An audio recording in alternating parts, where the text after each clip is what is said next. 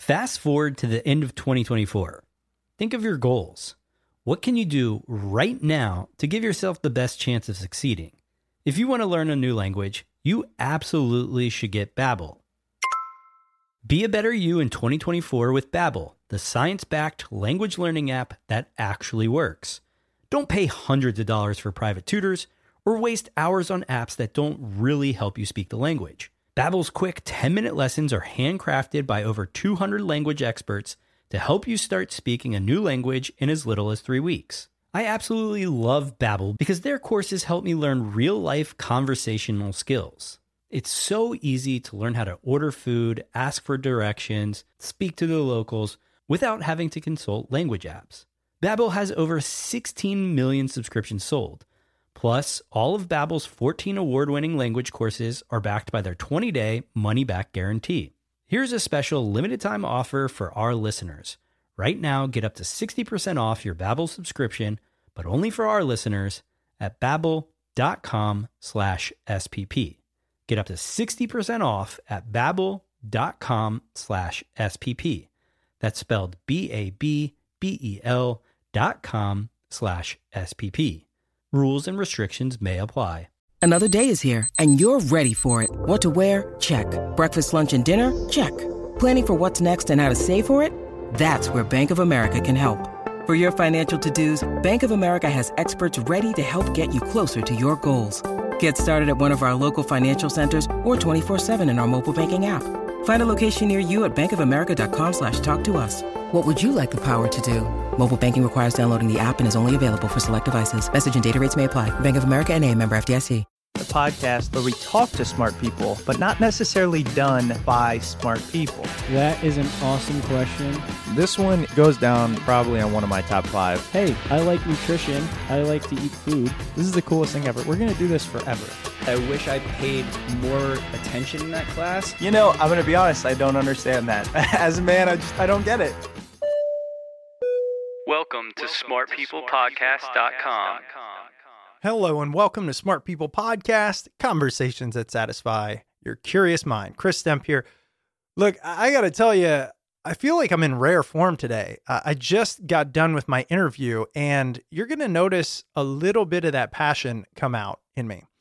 At the same time, you're going to notice me change my opinions or beliefs on the fly a little bit. And, and I say on the fly, not as a negative. I actually think more people need to be willing to change opinions when presented with different information or better opinions. Hence why we do this show. In the same vein, we had both a discussion before the interview and after the interview. And our guest this week said, Chris, you need a libertarian on the show. And I do. I mean, I pride myself in looking at various viewpoints. So there's two things I'm asking here. One, if you have a different viewpoint, please don't shy away from that.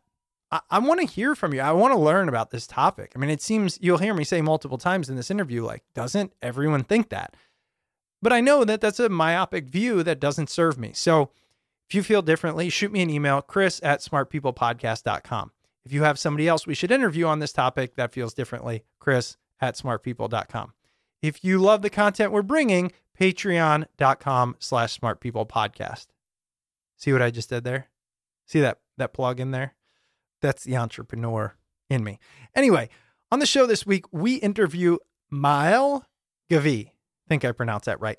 Maëlle is one of the tech industry's brightest stars, named a young global leader by the World Economic Forum, one of Fortune's 40 under 40, one of the most creative people in business by Fast Company. The list goes on and on. CEO of the quote unquote Amazon of Russia, principal at BCG, VP of Ops at Priceline. Look, she's in tech, she knows tech. It's great. And why tech? Well, because her new book is called Trampled by Unicorns Big Tech's Empathy Problem and How to Fix It. We are talking about how technology has gotten to a point where it is not serving us. It's become too big. There's too many problems. Might it need government intervention? Does that make you a socialist? I don't know. We'll find out. The last thing I just want to highlight is you'll hear me start off the interview mentioning the documentary The Social Dilemma. Also, a huge fan of that. Check it out. Let me know what you think. All right. Here it is our interview with Maëlle Gavet about her new book, Trampled by Unicorns. Enjoy.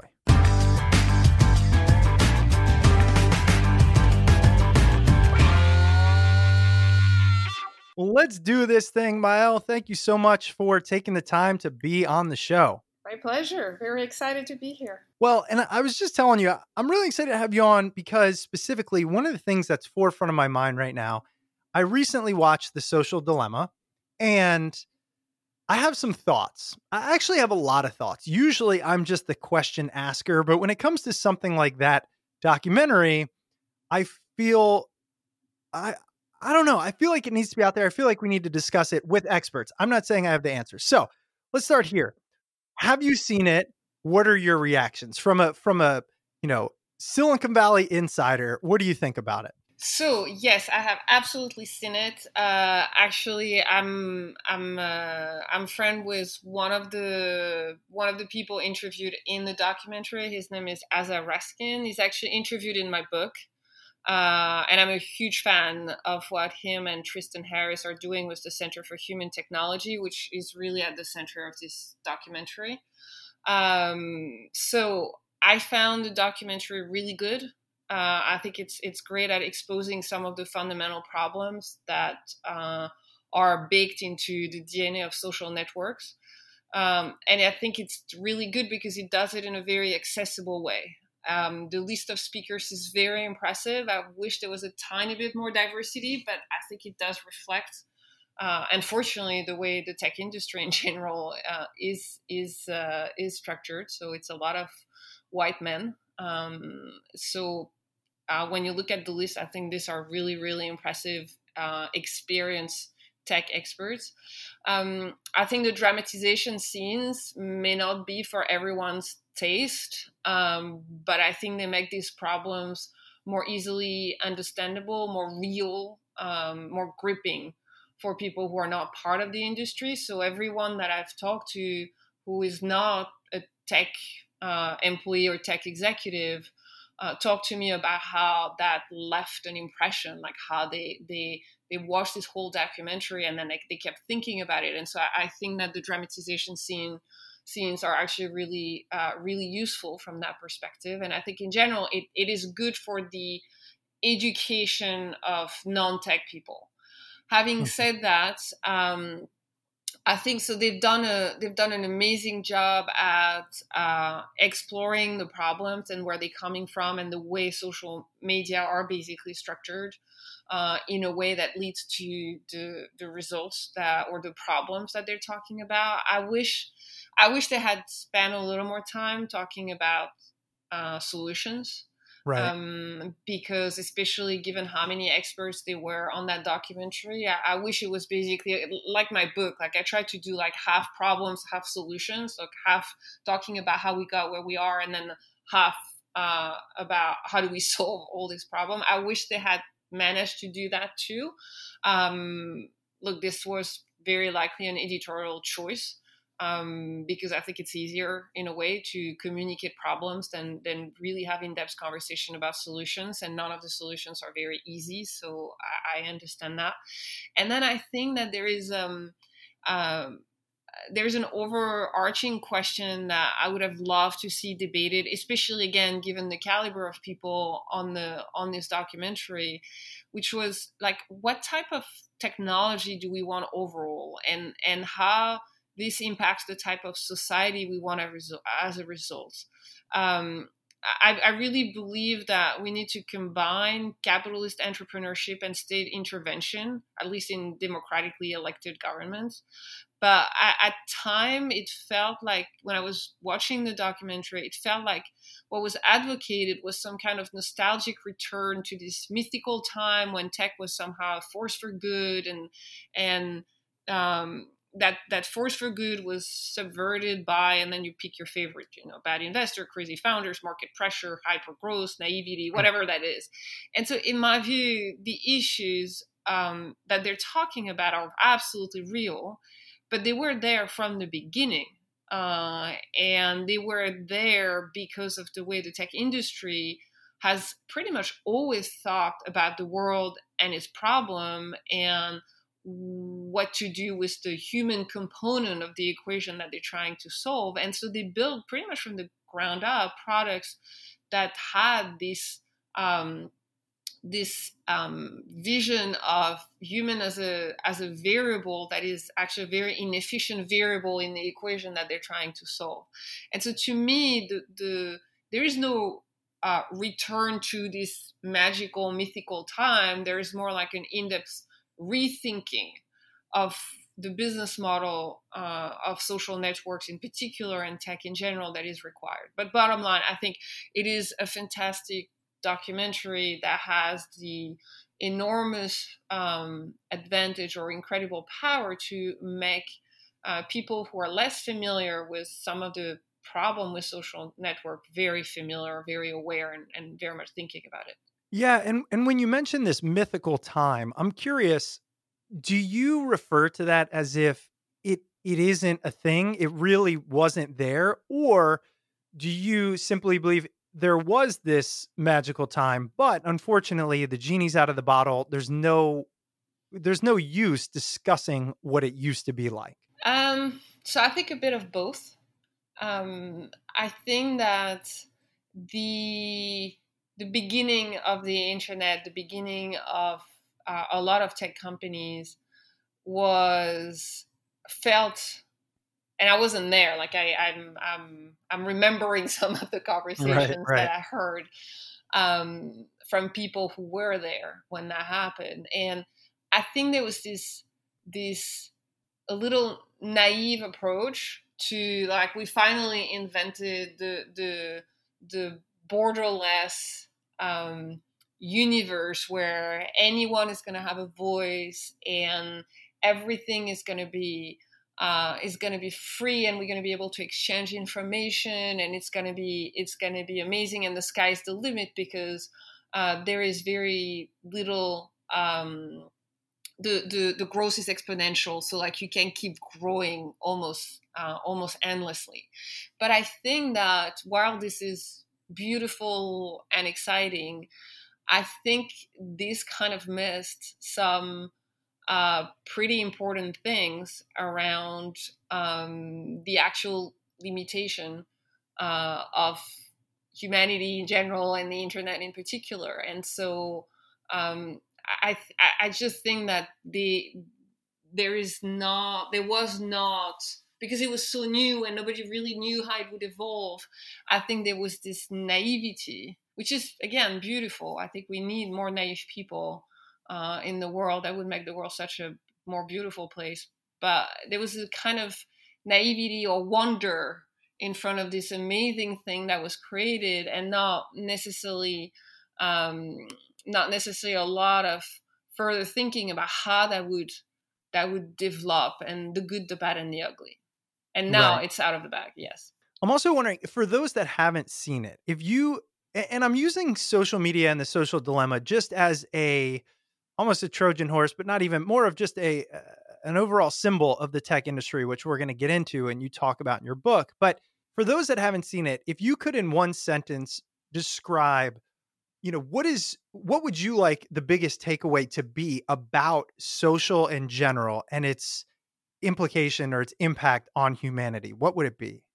I think social media have basically, in a way, put humanity on steroids and it made the good, the bad, and the ugly even more obvious. And then unfortunately, it figured out that the best uh, way to make money out of it um, is by keeping people on the platform longer. And the way to do that is to leverage their weaknesses, which is basically um, very strong emotions, uh, mainly outrage and so the fundamental issue is that um, social media, uh, by connecting humanities, have given indeed a voice to everyone, but then have used uh, I've used these all these voices. I've used this network that they've created mainly to leverage our weaknesses rather than than um, than leveraging our strengths.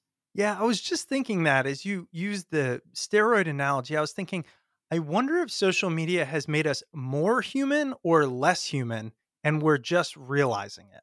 Um, I don't know if they made us more or less human. They definitely transformed us. And so Mm. I don't know if it's a question of more or less human. Are you more or less human when you're outraged? Are you more or less human when you're racist? Are you more or less human when uh, when you're bullying someone? I don't know. I think it's it's part of uh, it's it's part of our personalities.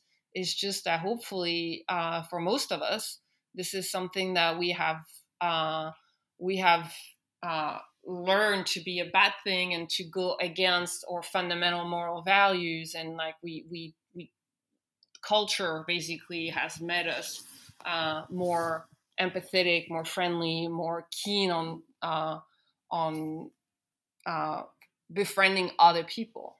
Um, but So I don't know if it's less or more human. It's just, as I say, it has definitely made us more more emotional, uh, more uh, more susceptible to being manipulated, um, more uh, more likely to stay within our own echo chamber, um, which are all the things that are not particularly nice about about people. But I think in general, you know, people are complex. It's not like it's it's not like everybody is is amazing or everybody is horrible. Like most people uh, behave in some kind of gray zone that sometimes a little more black and sometimes a little more white. But like fundamentally, we're we all kind of navigating a gray zone.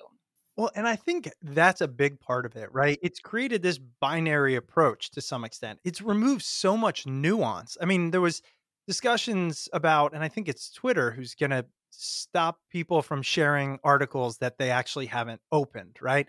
And that and would be it- amazing. Yeah, and it's just true because we all fall victim to so many different biases and so many things where we just read a headline, it confirms what we already think, and then we, in an outraged way, say the whole world needs to know this without stopping to look at the nuance. I mean, speaking of nuance, right? We're recording this a day after the first presidential debate, and it's just it's. I, I remember sitting there last night going, I don't even want to open Facebook because I don't want to read what anybody has to say yet I do it anyways. And it's like we've all agreed to say this is horrible. And I think that's where my frustration with social media, with so much of this comes from is like we, I feel like so many people have agreed that this is ridiculous, this is bad, this needs regulation, this needs a solution. But to your point, the, the, the size and scale of it all really leads to a um a powerlessness that adds on to all of the other depressing things that happen due to social media or or the the steroids that we're on. I don't know, it's just that the lack of nuance, I think. Yeah, I I agree with you. I think the the social networks again because their their business model. We, we have to remember these are not nonprofit. These are uh, these are for profit business, extremely profitable businesses uh, that are public companies and uh, that need to demonstrate growth quarter after quarter to their public investors. Um, and to do that, they have to bring more and more of us on their platform and they have to make sure that we stay as long as possible.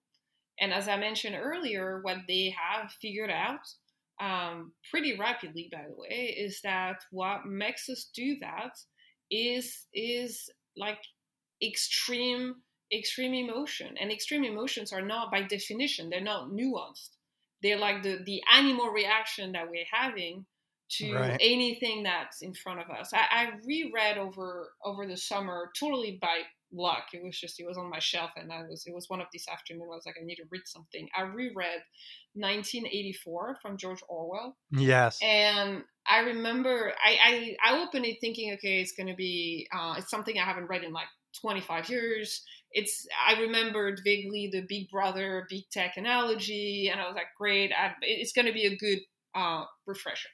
And then I read it, and I was like, as I was turning the pages, I was like, my God, this is so good and so frightening, and it goes way beyond just this question of uh, Big Brother and the telescreen, which can't be switched off and which record every conversation and monitor every movement. That, that I had very much in mind, and I I I understood very very clearly the analogy with the smartphones in our pockets that really basically monitor every single thing we do. But what I found significantly more interesting, um, at least for having read it for the whatever third or fourth time by now, um, was two things. One was uh, what Orwell calls the two minutes hate. And the other one was the new language that the party in the book creates.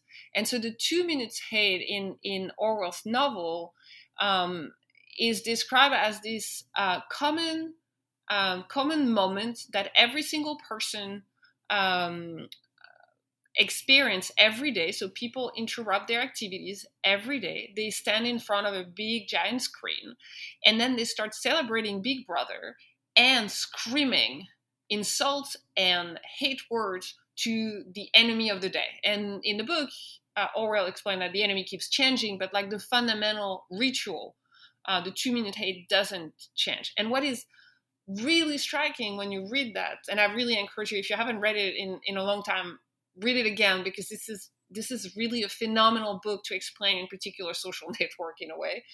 Um, what I find particularly striking is how he described that though this was a compulsory meeting, so you had to go, the party didn't give you a choice, it was impossible once you were there to actually emotionally and intellectually join in.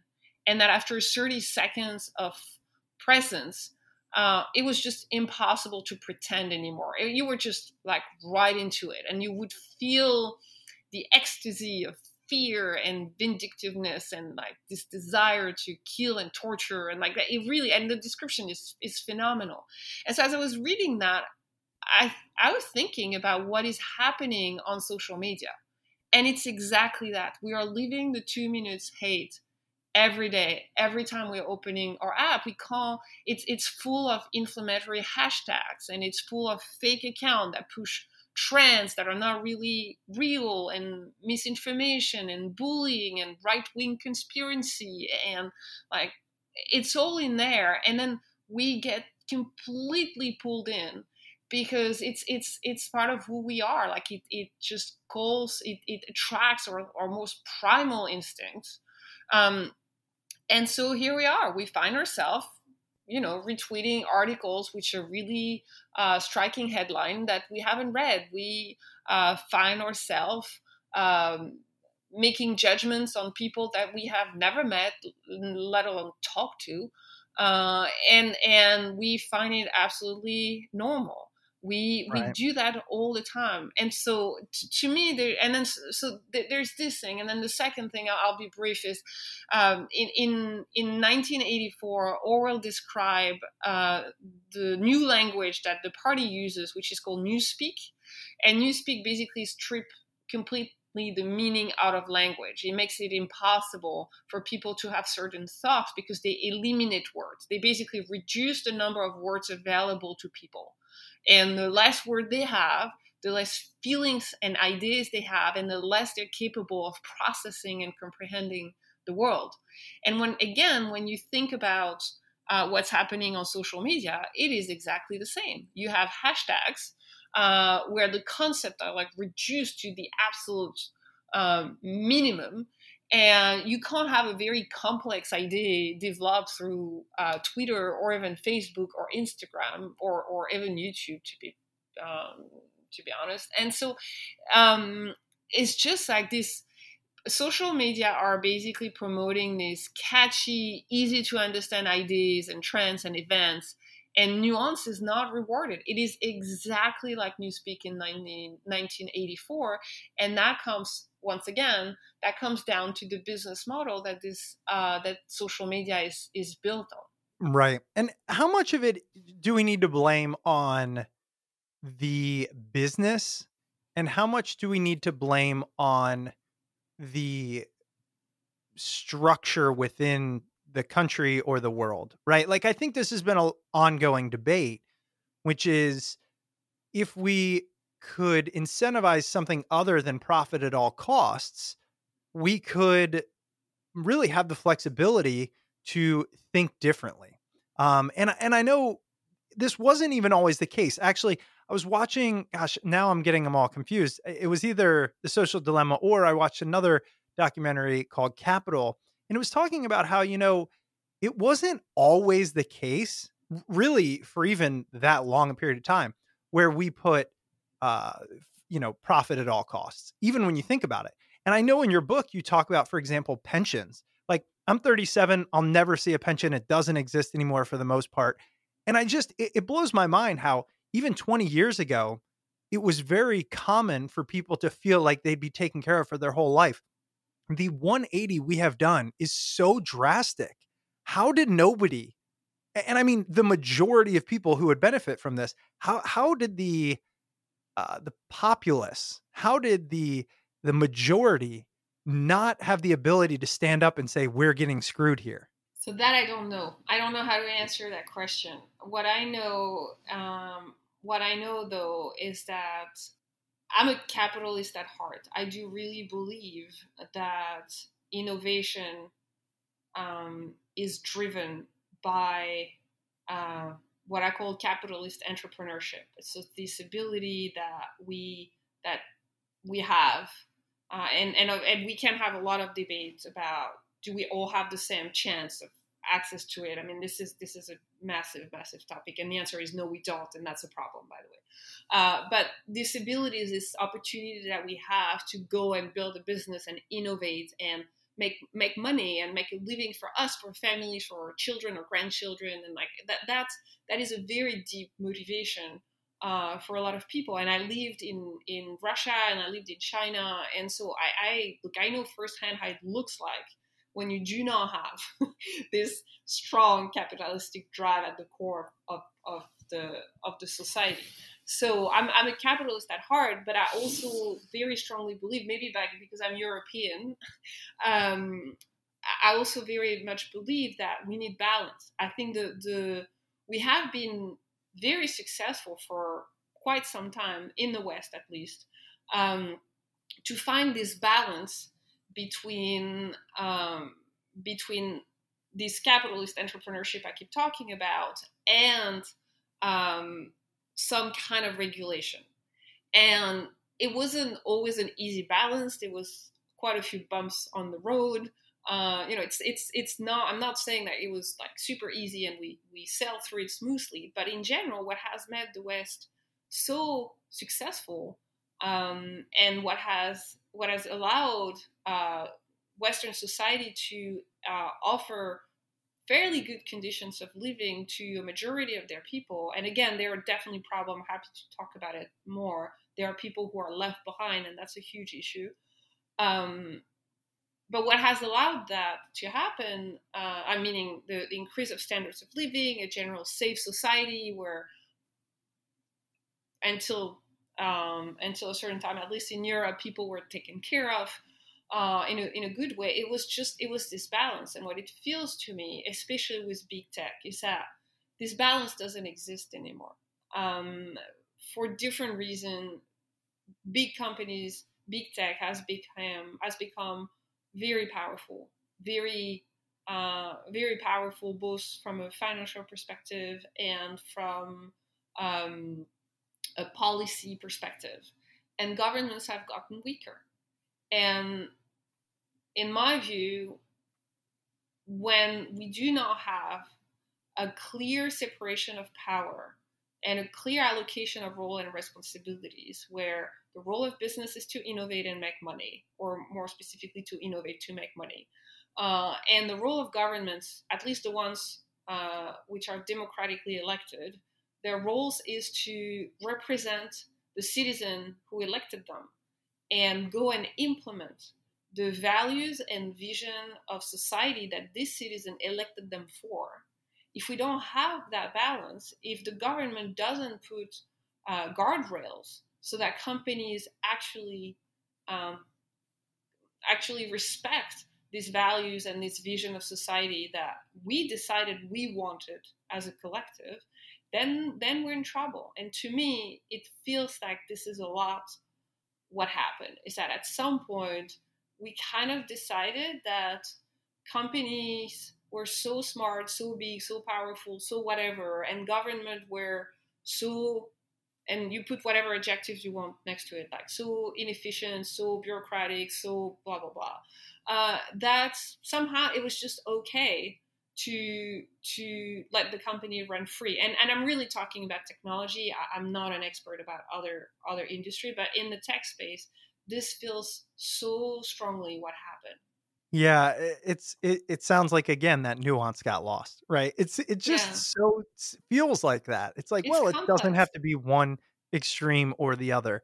There's so many different ways we could go at this conversation, and I want to talk about very. I want to get very specific in your book here in a minute, but you mentioned something that I have to talk about because anybody who's listened for any period of time knows, you know, I tend to lean more liberal, uh, things like that, but I am also a person, this podcast is part of it, who actively seeks the opposite opinion and over time has continued to evolve those thoughts in a way that is far more centrist. And what I love that you said there is I've seen what it's like when uh, uh, the the country or the you know the population whatever you want to call it uh, doesn't have this capitalistic mindset at heart.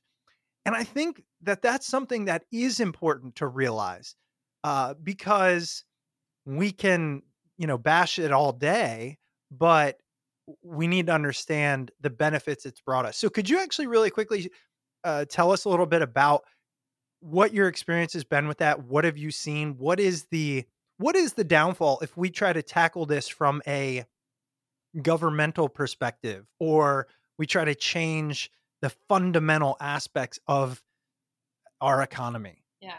Uh, so again, to be clear, I'm basically advocating a third way. I'm, I'm, I don't believe that self-regulation works. Uh, I've never seen it working for any industry, so I don't believe that tech should uh, be different. Um, but I also don't believe that a very, um, uh, very top-down, uh, very controlling government regulation works. Uh, because again, I, I've, I've seen firsthand what it does in countries which have been uh, communist country for a really long time, uh, whether they're still a communist country or not. And and I this is not the type of, of society that I aspire to be uh, to be living in, even if I did live there for, for quite some time. right Um, Right. I, I, before I answer, I just wanted to mention like I do think that there's a lot of entrepreneurial spirit among the population in Russia and in China. If if anything, one of the most interesting experience for me um, coming there as a Westerner was to actually meet uh, Russian and Chinese people and realize how driven they were to create new businesses. I think I'm more talking as a society, as a structure. This is a society that doesn't recognize civil liberties to the point, to the level where we are recognizing them in the West. This is a society where the role of the government is um, is extremely important. There is very little that you can do without, in one way or another, getting approval from the government. And so that's what I'm talking about. Much more than like they don't have an entrepreneurial spirit. Actually, I think they do. I think just the the the the ecosystem in which they are uh, trying to develop this entrepreneurial spirit makes it significantly har- harder than it is in, in the West, and even even specifically harder than it is in the U.S., which is a particularly entrepreneurial country. right Um, does that make sense? It does. It makes perfect sense. I and I actually I- see again. This is one of those things. Are there a lot of people that disagree with this? Like this is what's crazy to me, right? No, we don't want communism. No, gosh, please don't have the government in charge so much that I have to ask them for all the things I have to do. But on the same token, like you cannot have essentially call it ten people uh, worth you know uh, more money than probably the rest of the world. I mean, it's it, it seems like why do we have to discuss it from these extremes? It seems like okay, everybody believes this. Let's just get it done. It's so frustrating to me. It's coming through, obviously. So I don't think everybody believes that actually. Really? Uh, yeah, no, I really don't. I think they are. I mean, this may be extreme positions, but I, I, I have met, and I think especially in Silicon Valley, which has this libertarian um, train of thought that is very present. Uh, I have met people who believe that um, wealthy people actually uh, because they've been so successful and they built these amazing businesses, which they have. Like we, I'm not taking that away from them. Uh, know how to allocate money, know how to run projects much better than anyone else, much and certainly better than the government. Um, and so there's definitely, and again, it's particularly prevalent in Silicon Valley. There is this general uh, idea shared by more people than you would think that actually uh, the world would be so much better if it was run by by entrepreneurs rather than by government. And all I'm advocating is that we need both. I think that right. entrepreneurs are amazing at solving a certain number of problems and at innovating and at finding solutions. But this is not their job uh, to implement, again, the values and the vision of life that we as a society have decided that we wanted. Um, right. And we just we just need that balance. We we Agreed. need it's it's hard. Another way to say it is that it's hard to solve structural problem um, societal structural problem with a, uh, a corporate individualistic approach. And now let's take a quick break for this week's sponsor. This week's episode is brought to you by LinkedIn Jobs. Colorful days of fall are now upon us. Are your small business's needs evolving? Despite the current uncertainty, having the right people on your team is like feeling the warmth of being wrapped up in a blanket.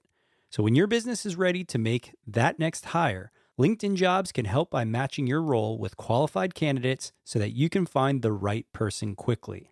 LinkedIn Jobs is fantastic because you can find the exact skills needed to fill whatever open roles you have. LinkedIn is an active community of professionals with more than 690 million members worldwide. Getting started is now easier than ever with new features to help you find qualified candidates quickly.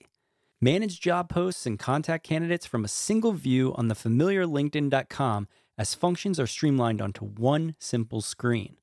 Identify strong candidates with their efficient rating system to help quickly get your job in front of more qualified candidates.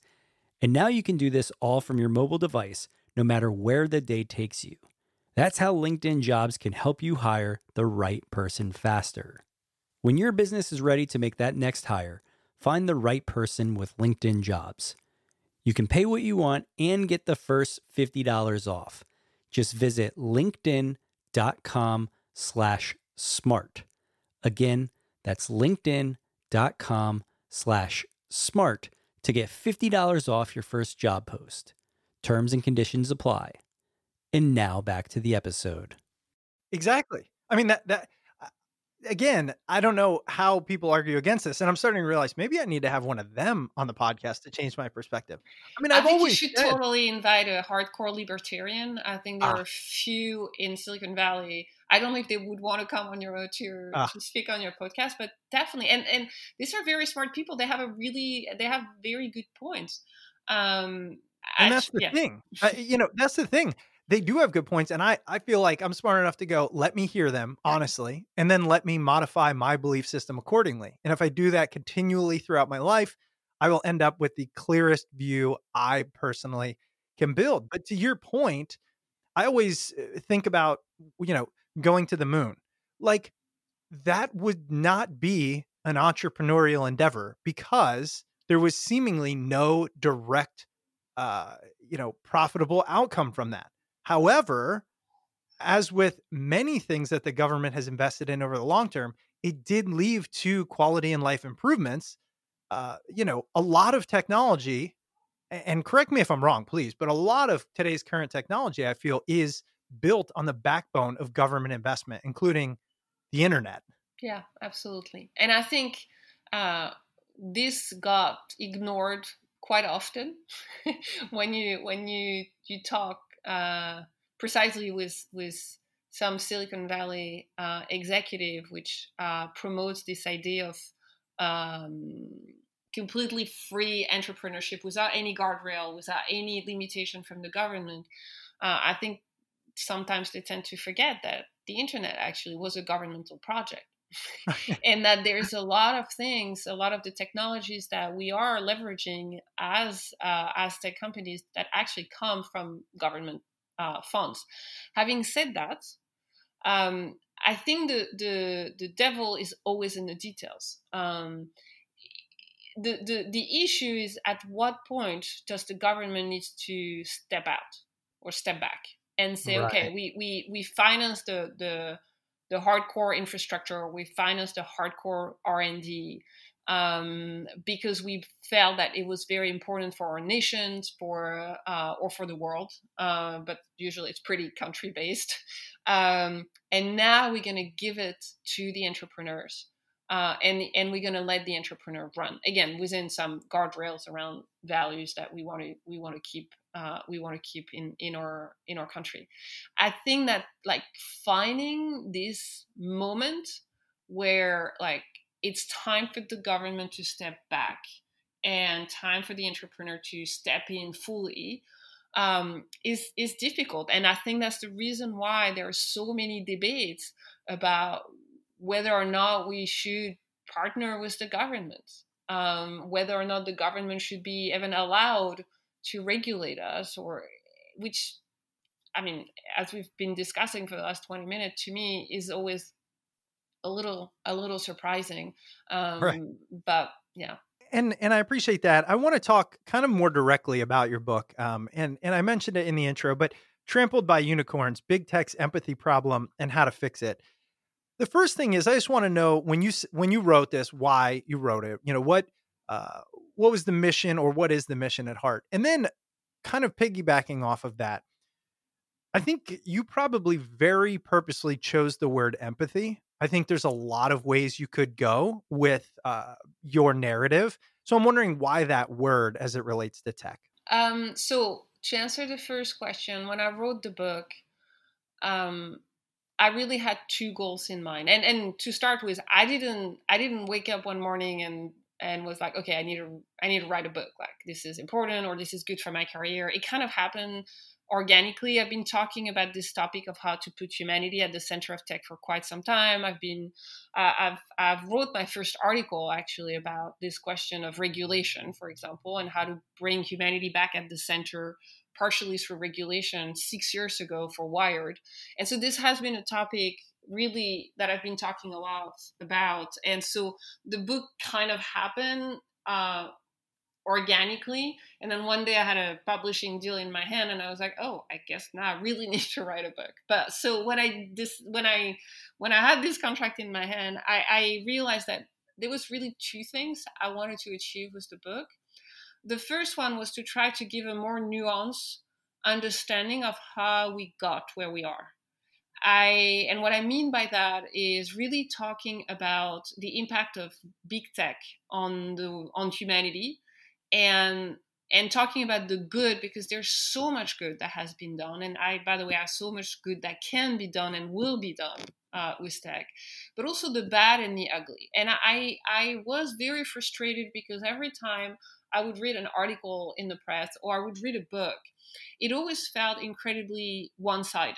Uh, it would always describe tech either as completely amazing, life changing, don't you dare criticize it, uh, or horrible, like it's a bunch of um, evil people, like all they're thinking about is making money and exploiting humanity. And, and I know these people, like I've been working with them for 15 years. It's like, no, they're not. I mean, they're definitely not saints and they're not perfect, but like they're not evil either. And so I wanted to really um, explain why.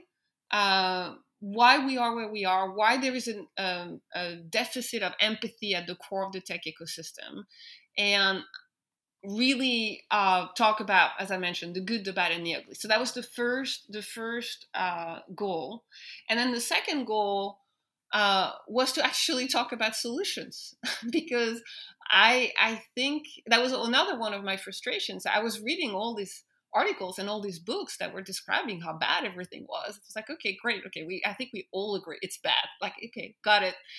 What do we do about it? Because if the solution that you're offering is just let's just you know kill Facebook, it's just not practical. It's not going to happen. Uh, if your solution is like let's have government in control of everything and like the government will validate every single tweet like that's not going to happen either. That's not practical. And so i wanted to have an in-depth thinking around what are the solutions that um, that we can implement. And there is no silver bullet. It's not like you do this one thing and then that's it we solve the problem.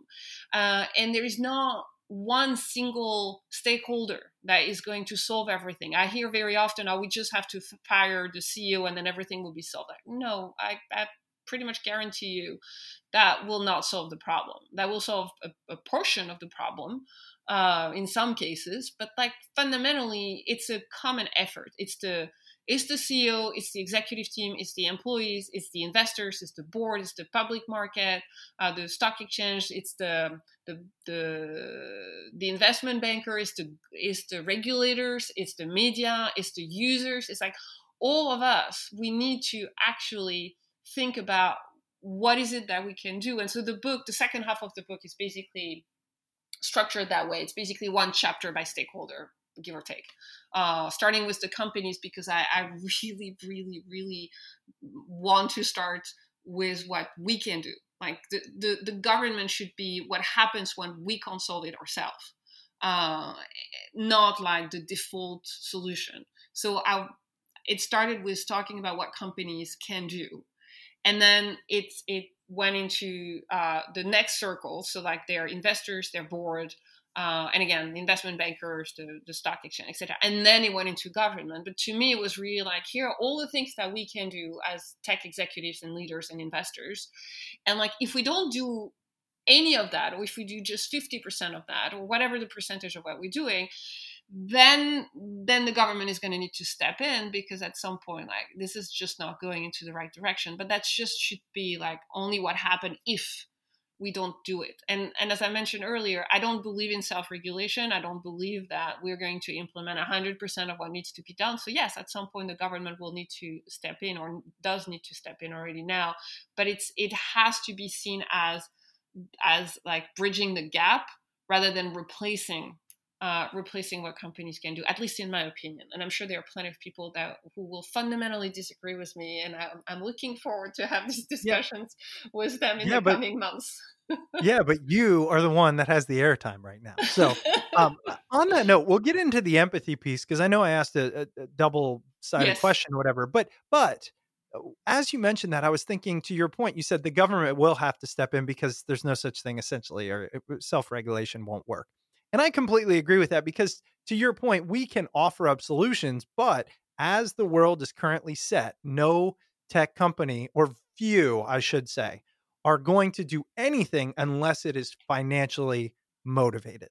So, doesn't that mean essentially changing the system? This is an extremely good question. So, uh, I want to start by saying that empathy is not a weakness it's a strength. And i'm ad- i'm not advocating for this company to become nonprofit. I actually believe that empathy uh, makes your business more successful and more sustainable in the long term. There was a, a, study run a few years ago that looked at conscious companies, which is basically a synonym of, of empathy, empathetic companies, and that's um, that demonstrated that this company uh, the S&P 500 by a factor of 10. And so and when you think about it, it, it makes complete sense. Like if you define corporate empathy as the ability for a company to understand and integrate into its decision making the impact it has on people, uh, be it staff, its customer, or human society in general, of course that should make you a better company, and of course that should make you more successful. Like because you're able to see around the corner, you're about to, you're about to think about the reaction of people and how you're going to manage all of that. So like of course it should make business sense. Um, so again, empathy is actually good for business. Um, when it comes to um, does that make sense? Maybe let me stop here just to make sure that. oh yeah. Oh, oh, definitely makes sense. Good. Uh, what was the second part of your question? Sorry. Well, I was just wondering. You know, uh, I guess what I'm trying to get to is, gosh, it's it's really complicated. I can imagine how many times you've thought through all this in your mind, but we we know they can't self-regulate. We don't want too much government encroachment. Yeah. The system is currently set up for financially for, stri- almost entirely financial uh, rewards. That that's where I was going. Right? Is is it yeah. the system at that point that needs to change? So I don't think it's necessarily a bad thing that financial rewards are actually a key component of the system. Again, I'm, I'm a capitalist. I think capitalism has proven to actually uh, bring quite a lot of benefits. I think where it's it's it's not working is that push to the extreme without counterpower, uh, absolute capitalism, capitalism without a conscience, um, is a problem. Um, and so this is where in my opinion, there are some changes. So let, us take an example. Let's take uh, the question of taxes, which has been, at least in Europe, a huge deal uh, because tech companies, uh, through a whole system of tax optimization, um, which, by the way, is perfectly legal, uh, these tech companies have found themselves paying little to no taxes in countries which are uh, very often one of their top, top, top markets. So they're making a lot of money out of Europe, um, and yet they pay very, very little tax. So because it's it's so legal, it's hard to say, oh, they're a really bad company. A lot of people say you can't accuse them of being bad companies. I'm like, okay. So first of all, I agree with the fact that the the, the starting point should be a reform of the system or or tax structure in general, uh, at least in the West, um, was built for a time and place and type of businesses which were so fundamentally different than the one we have right now, which was mainly based on geographical location, so physical presence.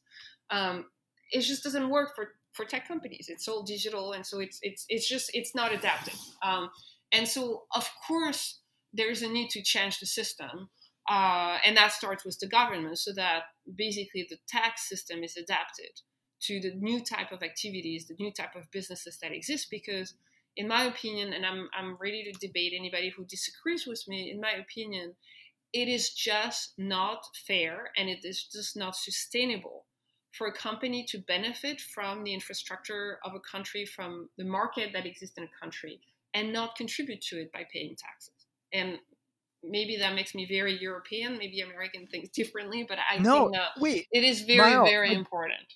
again, again, this is one of those issues where I'm like, who doesn't believe that? So can Oh, you give me the counter argument there? Because here again, w- as you're on the topic of taxes, look, I'm just going to call a spade a spade. I mean, the big one of the big things that just came out, right, is Trump paid $750 in federal income taxes. And I saw this between people I know and love, this Facebook exchange where it was like, "Oh my god, I can't believe Trump did this." And somebody else was like, "Why are we blaming him? Why aren't we blaming the system?" And it's almost exactly what we're talking about. It's like, can you call him a bad person?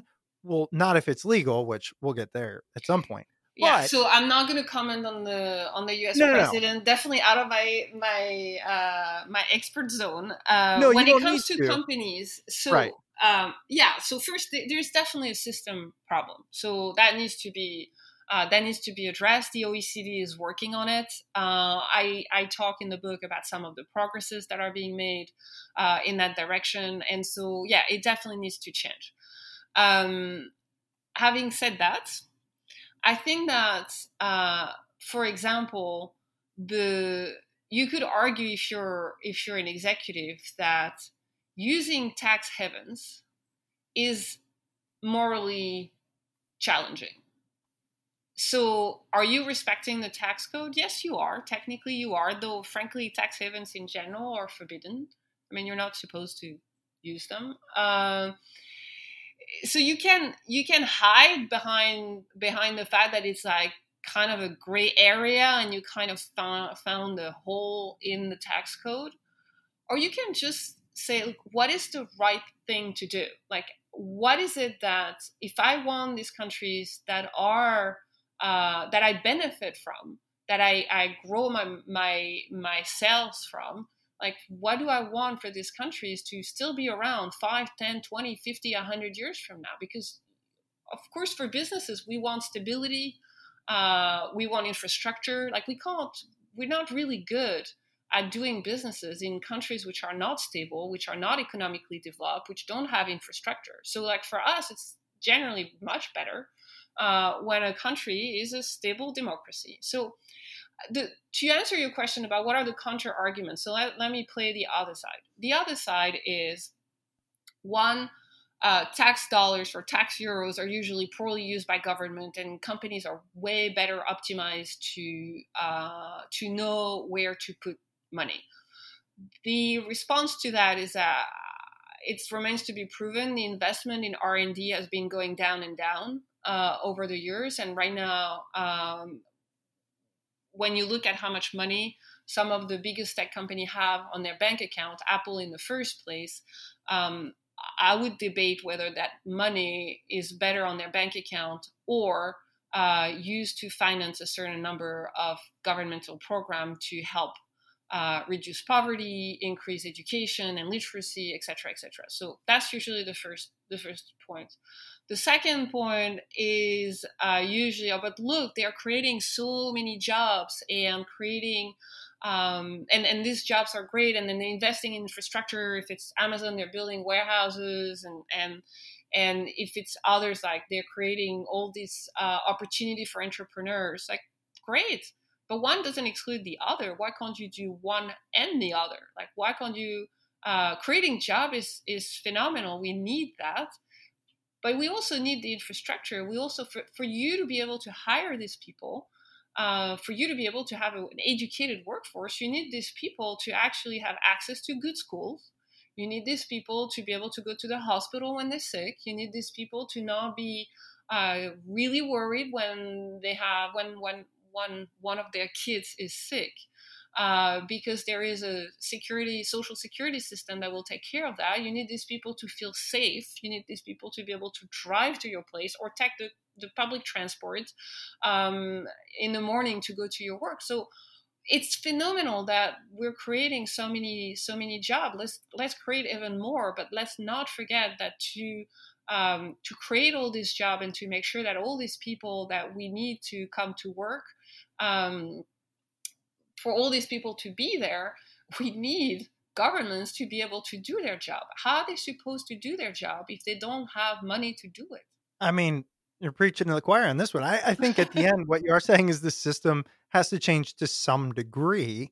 Yes. Uh, but obviously, we can't go to the extremes. Um, yes, and the companies have to take responsibility and be accountable. I, I, I, think we, we we need to be very careful of not putting everything on the plate of government because governments are not perfect. They're going to make a ton of mistakes. They're making a ton of mistakes, but by the way, so does big tech. And somehow sure. we seem to have two standards where like it's okay for big tech to iterate and A/B test their solution and and you know leak data and manipulate people's emotion and and screw up integration, M&A integration, like all of that. We're like, yeah, okay, it's fine. The, the market will take care of it. But then when the government does that, we're like, oh, this is this is such an example of how inefficient they are. And so right. I think we have to be very demanding when it comes to what governments uh, are supposed to deliver. I think we need to be uh, we need to have much higher expectation in terms of our government's official literacy when it comes to technology. It, it to me, it is extremely scary to see how few um, officials or how few politicians actually understand tech. Um, oh, it's um, hilarious. The thing, the uh, when Zuckerberg Yes. Went before. I mean, yes, we sell ads, Senator. Yes, that's oh exactly. So we need to be extremely demanding. I'm, I'm not advocating for cutting them some slack on a constant basis, but at the same right. time, it's it can't be all the government's problem. Like these companies, uh, these companies also need to think about where they want to be not five years from now not 10 years from now but 50 100 years from now. There's no such a thing as building a company for the long term if you don't care about the world around you if you never take accountability for the bad impact that you're having on the world. It doesn't exist that way. At some point it comes back to bite you in the neck. And so it's just about having the long-term view which i understand when you're a public company is a little challenging. Um, mm-hmm. But I still think it's possible. Like there are leaders who have demonstrated. I think one of the most uh, recent one would be Satya Nadella, um, who have demonstrated that you can lead a company with empathy. You can make big bets. Uh, for the future, you can absolutely think about how your company is impacting the world, and it's good for business. Who who is that person you just mentioned? Satya Satya Nadella. Who's that? Uh, is the CEO of Microsoft. Oh, okay. Sorry. I, mean, I know it's your world, but you know. I'm so sorry. I should have. Yeah, of course. No, no. I mean, there's probably people out there laughing at me right now. You know, as you talked about it, it reminded me of two stories. One nonfiction, one fiction. So one is the the real story of Henry Ford, right? So built the car and realized people can't afford it. So if I have this product and I want people to buy it, I need them to be able to afford it. Therefore, he paid his workers more. They started buying the car. Exactly. Good for business. Here's another one. Okay. I use this story with my children all the time, but for those who haven't seen it, the movie The Lorax, right? So, you know, eh, and and Sneeds and all that stuff, or Sneeds or whatever it is, right? He goes around chopping down all the trees, makes some fantastic, uh, you know, uh, Thneed out of it or whatever it was. Um, but eventually, you get to the point where you exhaust your resources and you close up shop. So the argument becomes the you know the better you think about it, the the more integrated or I guess I should say empathic, if you will, right? You can be as a company, it might lead to long term success. And I think the last question I have, though, is as you highlighted, I don't see that happening on its own, right? I don't see, um, I mean, you've got CEOs who are like, all I got to do is work here for five years. I don't need to think about 30. So, so leave us with that kernel of hope on, um, you know, big tech becoming more empathic, maybe on their own or with a little bit of government help. So definitely was a little bit of a government help. There's no doubt in my mind. We we Okay. we've talked about that self-regulation. I don't I don't Yeah. believe in it. It never worked. I don't see it working right now. Having said that, look, I'm a I'm an optimist. Uh, when when I look at uh, not all CEOs are there for five years. Uh, they are like if you if you look at Tim Cook, the CEO of Apple. Uh, I don't think he took the job thinking he would be there only for five years. Uh, and I think he has a fairly strong moral compass. It doesn't mean that I agree with all the decisions, and I, I think Apple should be playing a significantly stronger role uh, in driving empathy uh, in the tech industry, and I think they're not doing enough. Um, but I don't, I wouldn't accuse him of being short term and just like you know thinking five five years down the line and, and be gone. I think if you Yeah, you're right. yeah, Yeah. if you look at someone like Brian Chesky, uh, the CEO of Airbnb, um, who is one of the very few leaders I know who I have heard saying the word sorry when his company is screwed up. And that seems like a minor details, but to me, it goes a long way to talk about empathy, to, to demonstrate empathy, because I don't expect any of these companies to be perfect. Like they, they're doing things that nobody has ever done before. So of course they're going to make mistakes. Of course there's going to be problem along the way. But it comes down to accountability and being able to say we tried that, we failed miserably. We had a really bad impact on our workers or uh, or or customers or community or country, whatever that is, and we're really sorry. And we're going to do everything we can to fix that now.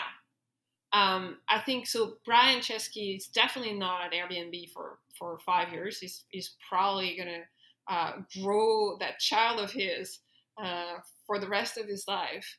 And so they are definitely leaders who think about the long term. We, we, uh, we need more of those. And I also think that um, to remain in the positive, I see a lot more tech workers who really went into tech with this big ideals and this idea that they were really helping to make the world a better place, which is the the the phrase that we, we keep using ad nauseum.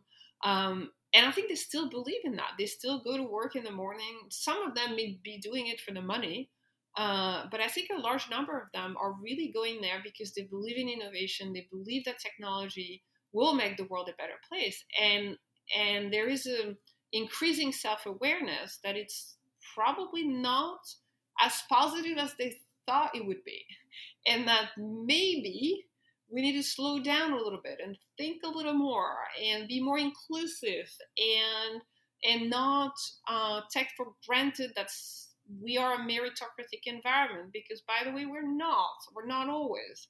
And so i, I see more and more of these questions. I see uh, there has been a few examples over the past few months of fairly senior executives who left Facebook or who left Amazon saying, I don't agree with what my, comp- with what my company is doing. And so again, maybe I'm overly optimistic. Maybe maybe I'm the one being naive. We talked about it at the beginning of our conversation. But I, I I believe that a lot of these people really want to do good and that they are trying. Now, is there going to be enough? Probably not, which is why I think that it's not just up to the companies. And by the way, it's not just the governments, it's also the board and the investors. Like the world would be a very different place, the tech world would be a very different place if uh, investors were asking very different questions from their companies and we're tracking very different KPIs, not just the financials. Uh, the world would be a very different place if the New York Stock Exchange or the NASDAQ had different criteria in terms of what, what is uh, considered a company, a great corporate governance. Uh, the world would be a very different place if the media were reporting in a different way uh, what is happening inside inside tech companies. And, and by the way, there are some journalists who have done an amazing job at reporting some of the things that tech does. And, and part of the reason why we're having this conversation with you about the good, the bad, and the ugly is because there are some journalists that exposed the bad and the ugly quite in details. But there's still yeah. this tendency to put tech on a pedestal or like to tear them down and be like they're completely evil and let's let's just destroy them. Uh, the users, like I, I continue to be uh, frankly a little saddened by uh, the, sometimes the position of victims that a lot of users are putting themselves in. Uh, if you, there are alternatives, and I'm not advocating for people to use alternatives all the time. Like I totally understand if you have a newborn and you buy diapers by the truck, I get it that having an Amazon Prime subscription is right. a life changer. And I'm not telling you get rid of your Amazon Prime subscription and go and buy it every every weekend. But when you buy a book, if you're in the US, you could buy it on bookshop.org. It's it's uh, the same book, it's the same price, sometimes it's cheaper, and it goes directly to your local bookstore. Okay, and the delivery will probably take you 24 hours more, 48 hours more. Most of us, when we buy a book, we don't need it like tomorrow. So there are there are alternative things that we can do as users to um, to promote a more empathetic, more inclusive, uh, inclusive tech. And then yes, and then and then there is government, which again in countries where they are democratically elected, their job is to make sure that the, the values that we elected for, uh, we elected them for, are implemented. And so they have a huge role in making sure that these companies follow uh, a certain number of rules uh, and right. do not destroy the, the society that we want. Well, and and I really appreciate that perspective. It's why I do this show. I don't think you're being overly naive. I think I was probably being overly pessimistic. I mean, as soon as it's just fascinating to watch in real time my thinking, right? It's like as soon as I said, you know, I, I really believe strongly there most CEOs just want to get in, make a bunch of money. They're not there that long. And I know that for if you took all industries, the average time that a CEO is in their position is actually only a few years. Yes. However, that said, as soon as you said it, let's think of the top tech companies, right? You've got Facebook, right? You've got Amazon, you've got Apple.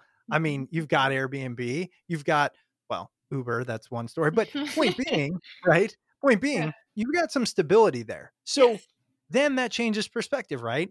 and then and i know we're at time but I, I, have one more question for you which is let's take a zuckerberg or uh, let's take a gosh i don't want to use i'll use bezos let's take zuckerberg let's take bezos mm-hmm. they are with their company they have a long-term vision yeah. yet we could say that those two companies although providing a service that many of us enjoy are doing a lot of harm Yes. so, how do we then square this idea of they're in it for the long haul, they they don't have malintent, yet their actions don't really support the fact that they are thinking about the good of the average Joe?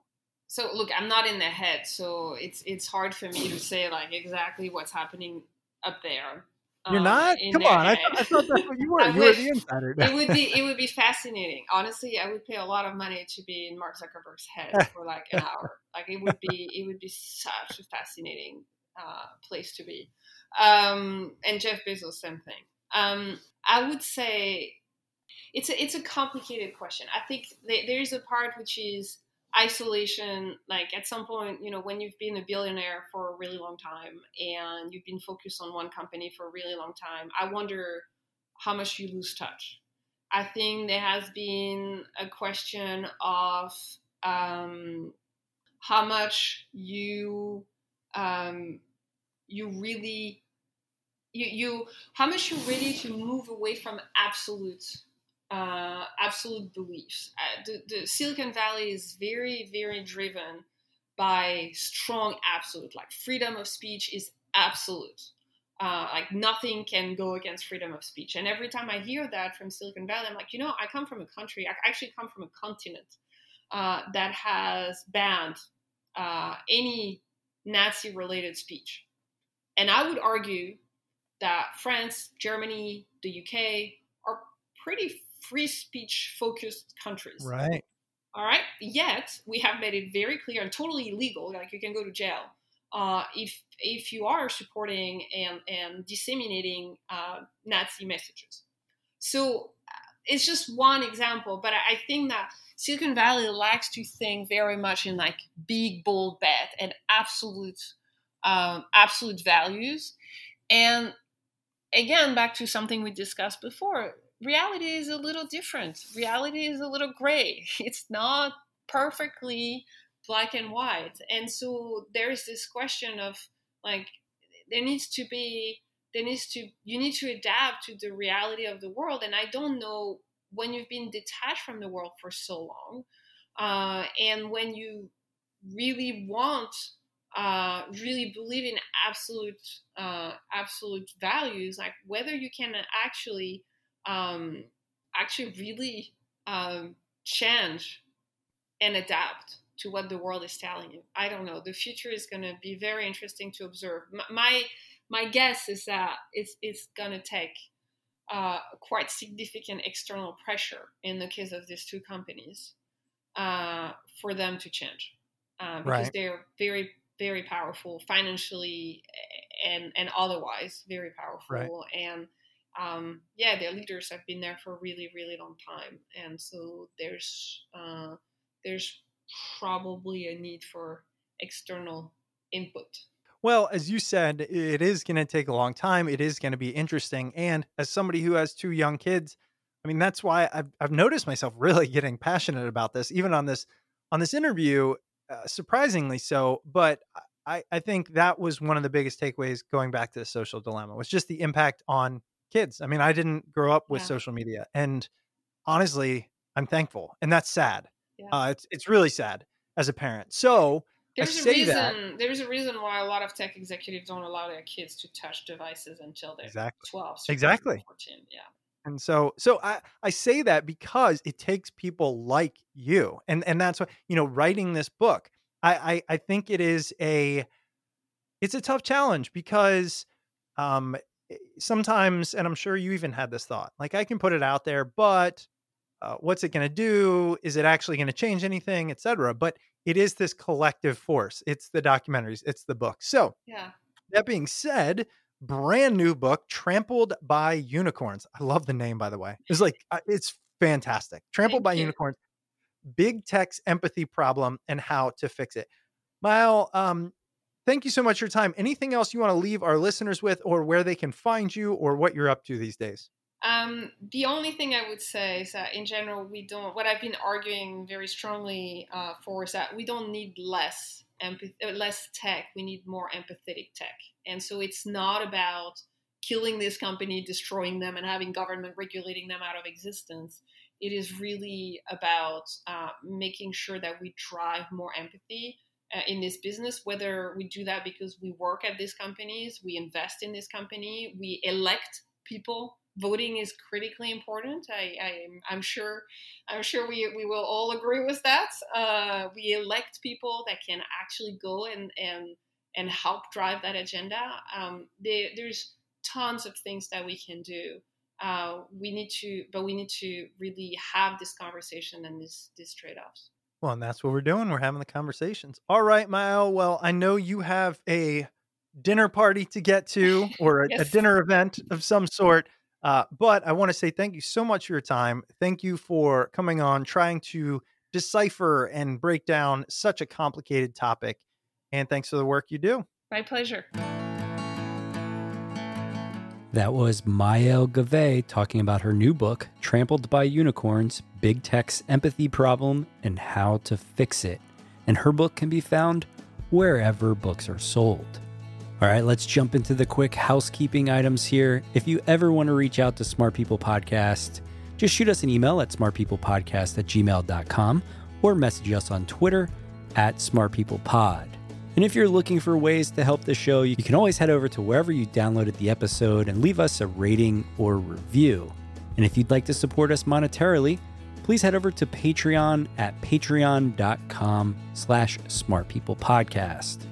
And of course, if you want to stay up to date with all things Smart People Podcast, head over to the website, smartpeoplepodcast.com, and sign up for the newsletter. And a sincere thank you to everyone who downloads and listens to the podcast. Make sure you stay tuned because we've got a lot of great interviews coming up, and we will see you all next episode.